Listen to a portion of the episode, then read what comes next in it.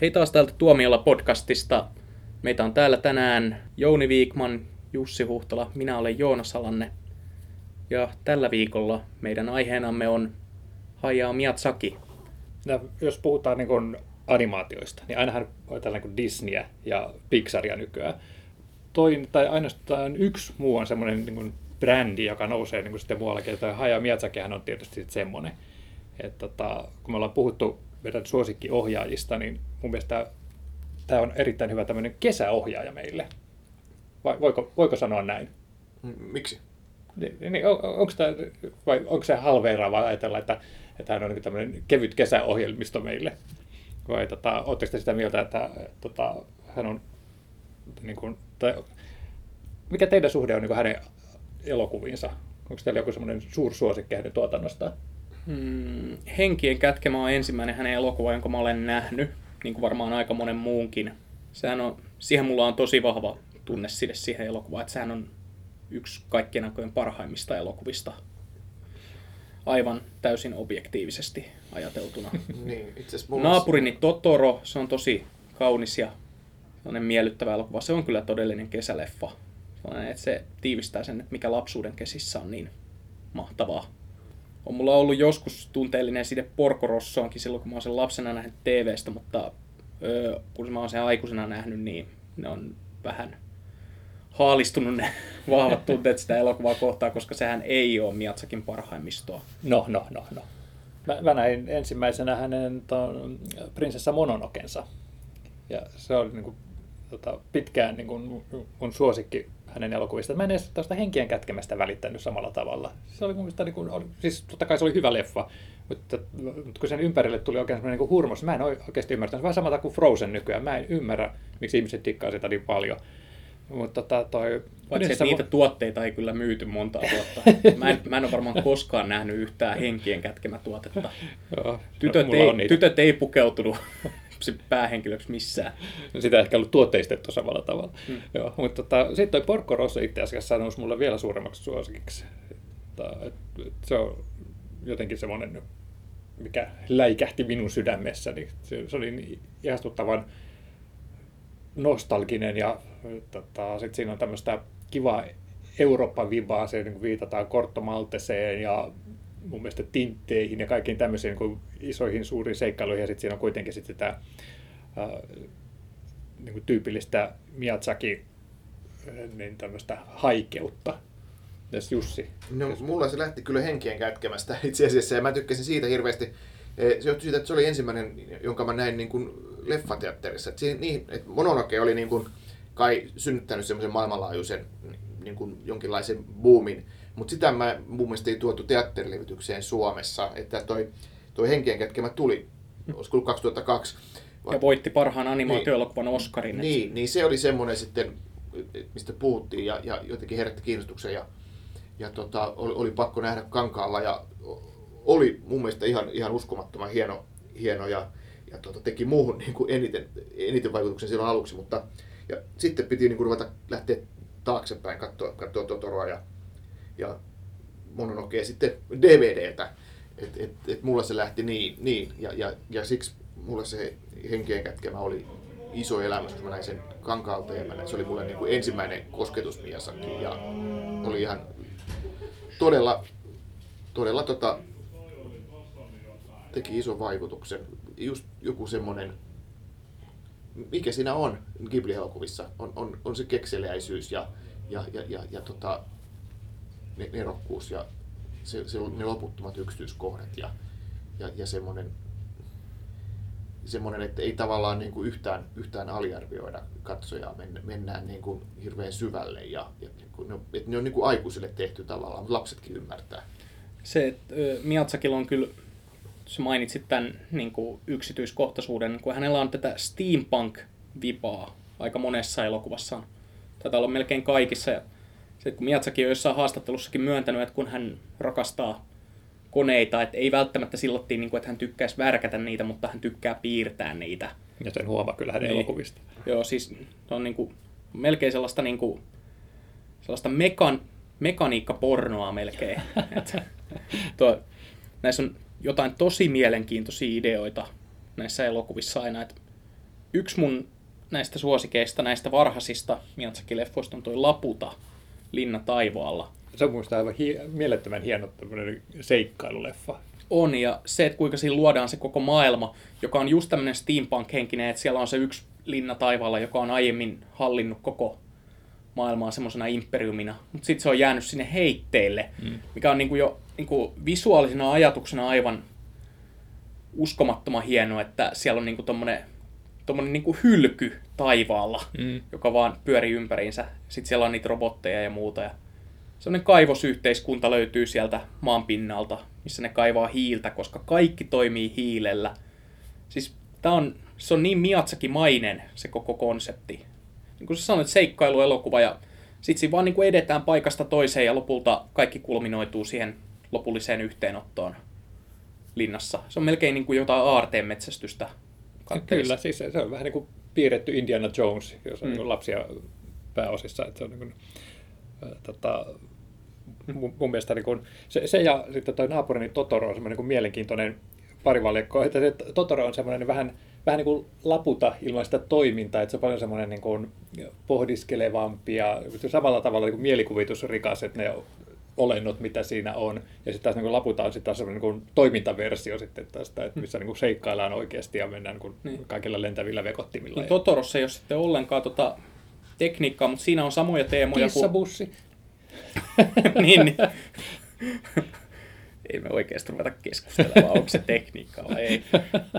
siinä on sitä samaa kuin henkien kätkemässä tämä luonto, sitten taas on tosi vahvassa osassa ja nämä henget ja kaikki tällaiset, että kun Totorohan on joku metsänhenki kuitenkin mm. ja se on, se on vaan niin sairaan viehättävä elokuva, sellainen viipyilevä ja ei ole niinku ollenkaan, se on viipyilevä, mutta se ei ole tylsä ja se ei ole ollenkaan juonivetoinen, mutta siinä on niin mieleenpainuvat hahmot ja semmoiset aidot hahmot.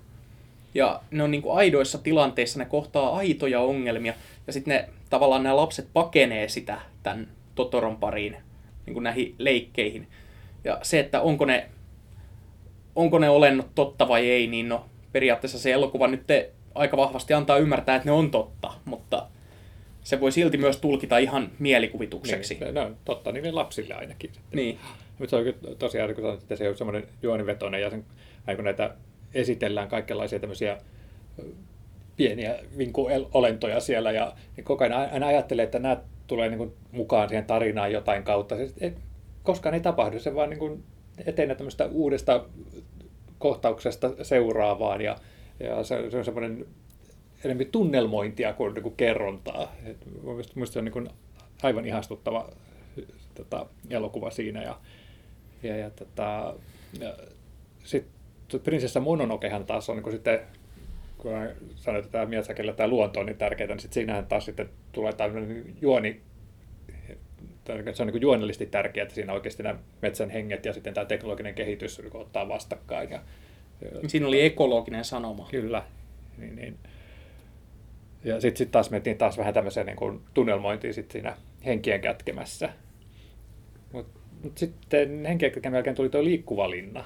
Ja siihen oli niin hirveät odotukset kauhean maailmalla, koska toi oli just tota, henkeä kätkevä voittanut Oscarit ja kaikki oli tykännyt siitä, niin sitten se ilmeisesti oli vähän niin kuin pettymys. Oletteko te nähnyt sen? Joo, kyllä se, ehkä se oli lievä pettymys, mutta että on sekin, niin kuin jos odottaa hirveän paljon, mutta että kyllä munkin mielestä se, sekin on hienoa, että ky, kyllä, mä, kyllä mä pidin siitä, että kyllä se kuuluu semmoisiin niihin Miyazaki-leffoihin, jotka teki ison vaikutuksen. Että mä näin sen silloin 2004-2005, enkä ole selkeä kyllä nähnyt uudestaan. Että pitäisi oikeastaan käydä katsoa se uudestaan ja että miten se on, miten se on niin kuin kestänyt, kestänyt tuossa tuotannossa. Mutta kyllä mä silti, se mielikuva mulla siitä on, että mä kyllä nostan sen ihan näihin, näihin tota parhaisiin. Se oli sitä aikakautta, kun näitä Miatsakin vanhoja elokuvia alettiin tuoda uudelleen levitykseen. Joo. Muistan, että niistä oli paljon esittelyjä eri lehdissä ja niitä alkoi tulla DVDllä paljon. Ja tunnen monia ihmisiä, että kun samaan tapaan kun puhutaan me puhuttiin silloin Tim Burtonista, että se on niin kuin, että jokaisella on ollut joku Tim Burton vaihe mm. niin kuin mun sukupolvessa, niin Miyazaki on toinen. että mä tunnen paljon ihmisiä, joilla on vaan ne kaikki ne rakkautta ja anarkia-logolla varustetut Miyazaki DVD hyllyssä, ja ne on aina DVDitä, koska ne on sinä aikakautena ostettu. Just. Olisiko se niin, muuten niin, että Prinsessa Mononoke oli RAssa? Ja sitten Se, sen va- jälkeen... se varmaan oli, joo, mutta Joo. mä en nähnyt sitä siellä. Mutta, Joo, koska musta tuntuu, että mä näin sen siellä. joo. Joo, Mutta sitten tuli se henkien katkema tuli sitten ihan, ihan teatterilevityksessä. Joo kyllä. Mutta sitten liikkuvan linnan jälkeen tuli toi Ponio Rantakalliolla ja se on itse asiassa, niin kun mä oon jotenkin onnistunut totaalisesti missaamaan sen. Mä en koskaan käynyt katsomassa sitä Sä et- teatterissa. Sä et paljon menetä, ei se. Niin se on ehkä sitten semmoinen, mikä voi unohtaa jotenkin. Mm. Siis verrattuna liikkuvaan linnaan, niin Ponio on semmoinen hyvin yhdentekevä ja semmoinen niin kuin hyvin lapsellinen elokuva Se ei ole koskaan mua häirinnyt. verrattuna näihin muihin Miyazakin-elokuviin. Ja sitten se, että kun se käsittelee vähän niin kuin tsunamia, niin se on, se on aika raskas aihe sitten niin, niin, niin, kuin, niin, sua, niin naiville elokuvalle. Okei. No. No täytyy joka tapauksessa sitten Niin. vilkaista se jossain vaiheessa. Ehkä siinä on jotain sama kuin Totorossa siinä, että se on niin kuin lapsellisempi kuin, kuin tota, Joo, mutta se on silti vähän enemmän ehkä juonivetosempi Joo. kuitenkin mm, kuin Totoro. niin, ei yhtä hyvä muutenkaan. Niin. niin. Mutta visuaalisesti hieno sit sillä lailla samalla lailla kuin kaikki muutkin, että, että on se tyyli siinä olemassa, mutta että joku sitten Poniosta tekee, että se ei nouse ihan samalle tasolle kuin muut. Hmm. Tämä Tuuli nousee, mikä on tämä Miatsakin 2013 ilmestynyt viimeisin elokuva ja ö, hänen omien sanojensa mukaan myös viimeinen, kun hän päätti jäädä eläkkeelle. Eikö se ollut niin kuin, ties kuinka monetta kertaa, kun hän oli päättänyt jäädä eläkkeelle? Joo, mutta eikö hän nyt ole vähän niin kuin lopullinen, koska Joo. Miatsakin on antanut haastattelussa aika selvästi ymmärtää, että hän ei koskaan tehnyt elokuvia sen takia, että hän rakastaisi animointia, vaan hän tekee työtä. Että miksi ihmeessä kukaan tekisi työtä, koska rakastaa työtä. Että sehän on ihan tyhmää, on tämä Miatsakin filosofia. Että työstä ei pidä nauttia. Työn ei pidä antaa sisältöä elämään. Kaikki muu antaa sisältöä elämään, paitsi työ. Mutta sitten hänen työnsä hedelmä on niin kuin antanut sisältöä meidän elämään. Niin. Mutta tuo tuuli nousee kyllä, niin kuin, kyllähän siinä oli vähän sellainen, äh, sehän oli niin kuin jäähyväisten jättöä se mm. elokuva, että sen katsottiin tota vähän niin kuin taaksepäin menneeseen maailmaan ja Mm. siinä oli sitten tämä tota, Se oli varmaan Miatsakin maanläheisin elokuva, tai tällainen realistisin Kyllä, ja, elokuva. var, ja varmaan sitten semmoinen, mikä niinku eniten tehty niinku aikuisille, että se ei välttämättä ole semmoinen niin lapsiyleisöjen elokuva samalla tavalla kuin muut voisi olla. No Ponio ja Totoro verrattuna, niin se on kyllä tosi niin kuin aikuisten elokuva. Joo, mutta siinäkin on tämä sama, mikä oli Poniossa, että tietty naivius siihen aiheeseen, että koska periaatteessa tässä käsitellään, kerrotaan henkilöstä, joka kehitti hävittäjälentokoneita, joita käytet, Japani käytti toisessa maailmansodassa, mutta siinä näkyy just tämä Miatsakin filosofia, että hän on niin kiinnostuneempi tästä tekniikasta itsestä ja niitä tappokoneiden kauneudesta, kuin siitä, mihin niitä itse asiassa käytettiin. Eikä, ota, eikä se silleen ole statementti se ei ole statementti sotaa vastaan, taan, mutta se ei ole myöskään puolesta, vaan se on enemmän statementti siihen, että sä voit luoda jotain kaunista, tai aivan uskomattoman kaunista, mutta silti sitä voidaan käyttää väärin tarkoituksiin. Tuossa tosiaan niin tämä Miatsakin kiinnostus kaikkeen mekaniikkaan ja varsinkin lentämistä kohtaan, niin sehän tuossa pääsee oikein valloille. Että siinä on niin, niin, niin hienoja ne koneet, mitä siinä rakennellaan ja kaikki ne, just nämä lentämiseen liittyvät fantasia- ja reaalimaailman jaksot. Täällä on vielä jotain Miatsakin elokuvia, joita me ei muuten olla käyty läpi. Niin se alkupäästä varmaan joo. Tota, Ainakin tämä Miatsakin ensimmäinen elokuva, joka on varmaan kaikkein harvimmin nähty. Lupin kolme, Kakliostron linna. Mä oon ymmärtänyt, että Jouni on ainoa, joka on tämän nähnyt. Joo, si- siis tota, tämähän on ennen Kibliä, että tota, kun hän teki tämmöistä, tämä Lupain kolmonen, niin se- sehän, tota, mikäli olen ymmärtänyt oikein, että Arsène Lupin, tämä ranskalainen mestarivaras, joka oli hirveän suosittu yhteen aikaan TV-sarja, niin, niin tota, sitten oli tämmöinen animaatioversio tästä herrasmieskonnasta, jolla oli vähän vauhdikkaampia kyllä nämä seikkailut, ja, ja sitten tota, 70-luvun lopussa niin niistä sitten väsättiin tällainen niin kuin leffaversio, joka oli ehkä niin kuin varmaan yksi tämmöisiä ensimmäisiä anime-juttuja, mitkä on päässyt länsimaissa levitykseen.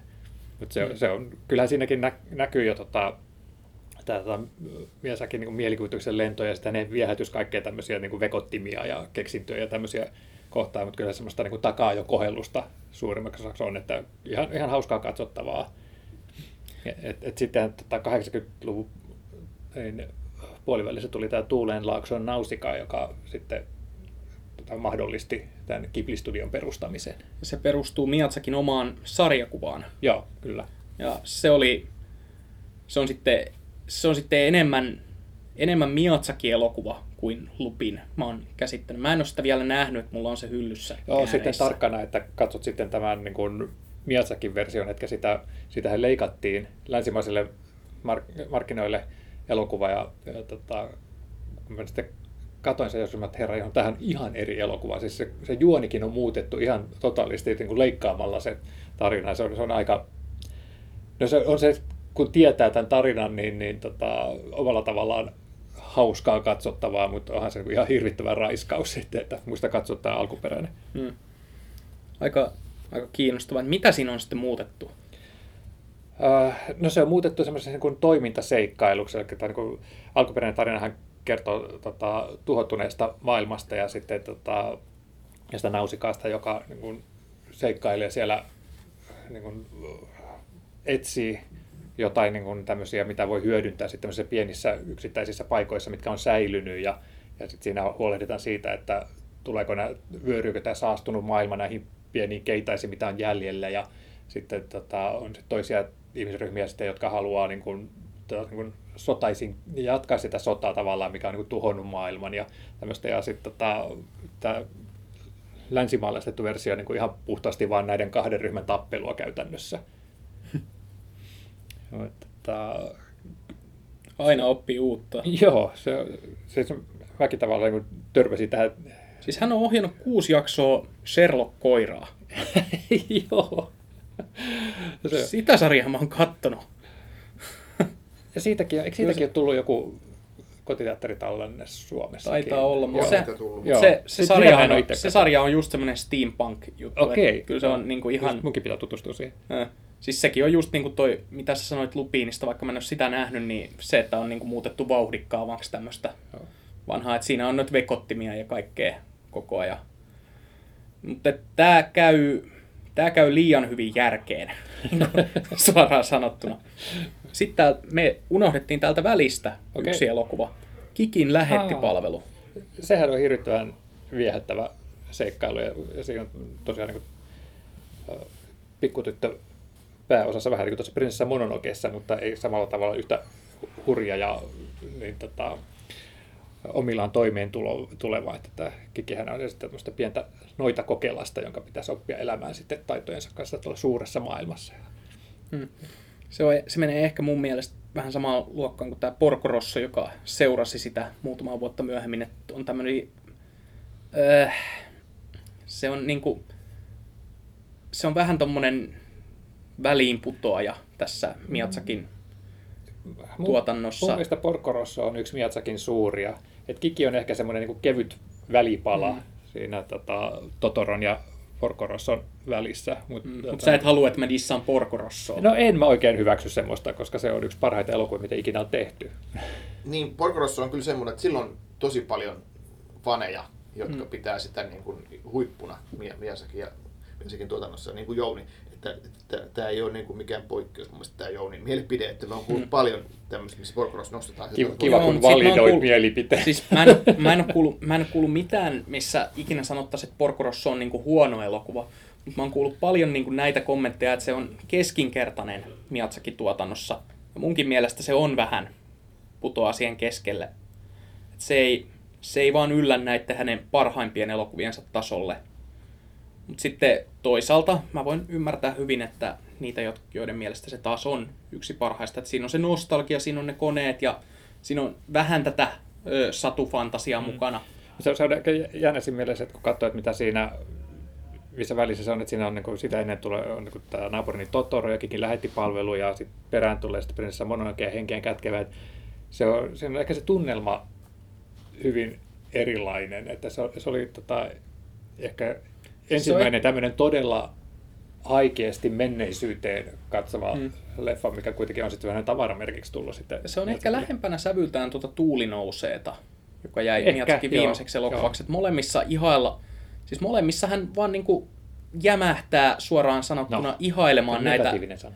ihailemaan näitä lentokoneita ja niiden sulavaliikkeisyyttä ja kauneutta ja sitä, kuinka ne siivet taipuu, kun syöksytään alas ja kaikkea tämmöistä. Siis sellaisia yksityiskohtia, mitä monissa animaatioelokuvissa sä et edes huomaa, mutta Miassakin tekee niistä tosi semmoisia näkyviä elementtejä.